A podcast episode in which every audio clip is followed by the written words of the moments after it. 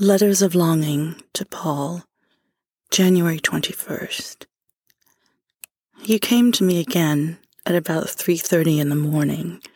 Not that you ever truly leave me, but you know exactly what I mean. It is the stuff of miracles and music. I can feel you. I can see you. It's the most extraordinary thing. And it always ends in a crash of two souls as we come together until nothing is left to give. But I want more than just to see you. I want to be in your hands, under your mouth. I want to make love with you. I want to hear you laugh and see you smile and feel the great warmth of you wrapped around me. I'm frustrated and broken-hearted. It's so difficult, this thing. Being so deeply in love and you're with me every day and every night, but I can't see you and I can't touch you. It's devastating, to be honest. Yet I love you like no other. You're my religion.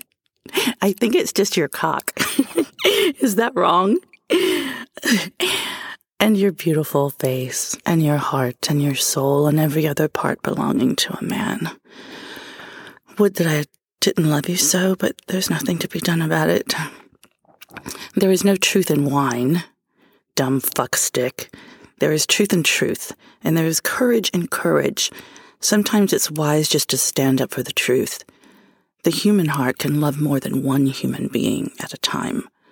Sometimes I feel like you're a child and not an equal. Hold me and wrap me in your long white arms. Make love with me and tell me any story you wish, I will believe you. Because nothing matters but your beautiful blue eyes and the sanctity I feel in your arms. There are no lies, only the ones we create. And I am yours. I love you, and that is the truth. Yes, you can leave the dress on and still pull it up. Pull the tights on, rip the panties off, and insert buck stick. Then your woman will come in about seven seconds. It's amazing how much liquid can pour out of a woman's body when she has about 11 or 20 orgasms, and her lover isn't even on the same continent. Quite the paradox, actually. Dreams were fantastic and woke me in all truth. You spoke little, but I guess conversation wasn't the point. You used your talented fingers and beautiful blue eyes to communicate with me as well as your lips, long, lean body, and a few other adjacent features. There is more.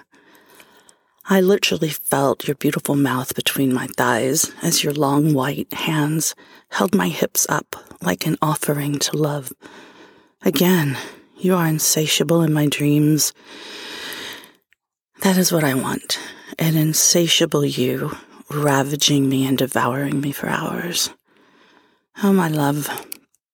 Then, when I thought pleasure would be the death of me, you gently placed my hips back down on the sheets and crawled over me like an angel, so slowly, with great care and quiet, until your eyes were above me, your mouth took mine, and you slid into me hard, ready, and with a singular purpose to claim what is yours to make such sweet and passionate love with me as I had never even before imagined. Over and over you sent me, you took me to the furthest realms of ecstasy until my mind and body were a whirl.